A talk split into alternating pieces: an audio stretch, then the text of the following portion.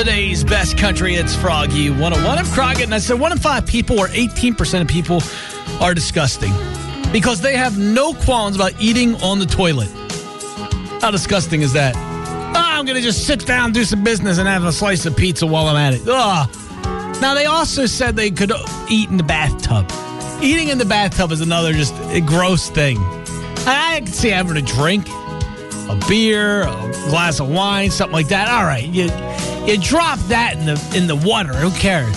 But I'm gonna have a turkey sub, tomatoes falling in there, lettuce. It's now ugh, gross.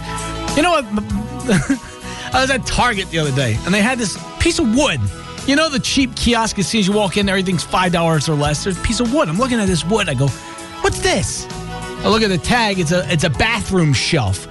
So the idea is you sit in your tub, you lay this block of wood across it, and then you put your book on there, your glass of wine, a candle.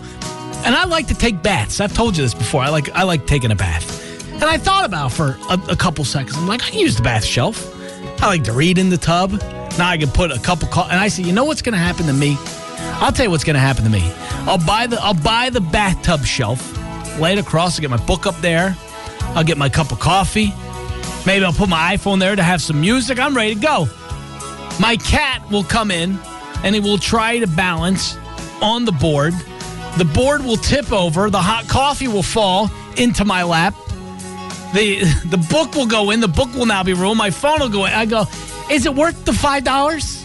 No, I'll just sit in my bathtub like it's the turn of the century and just be happy.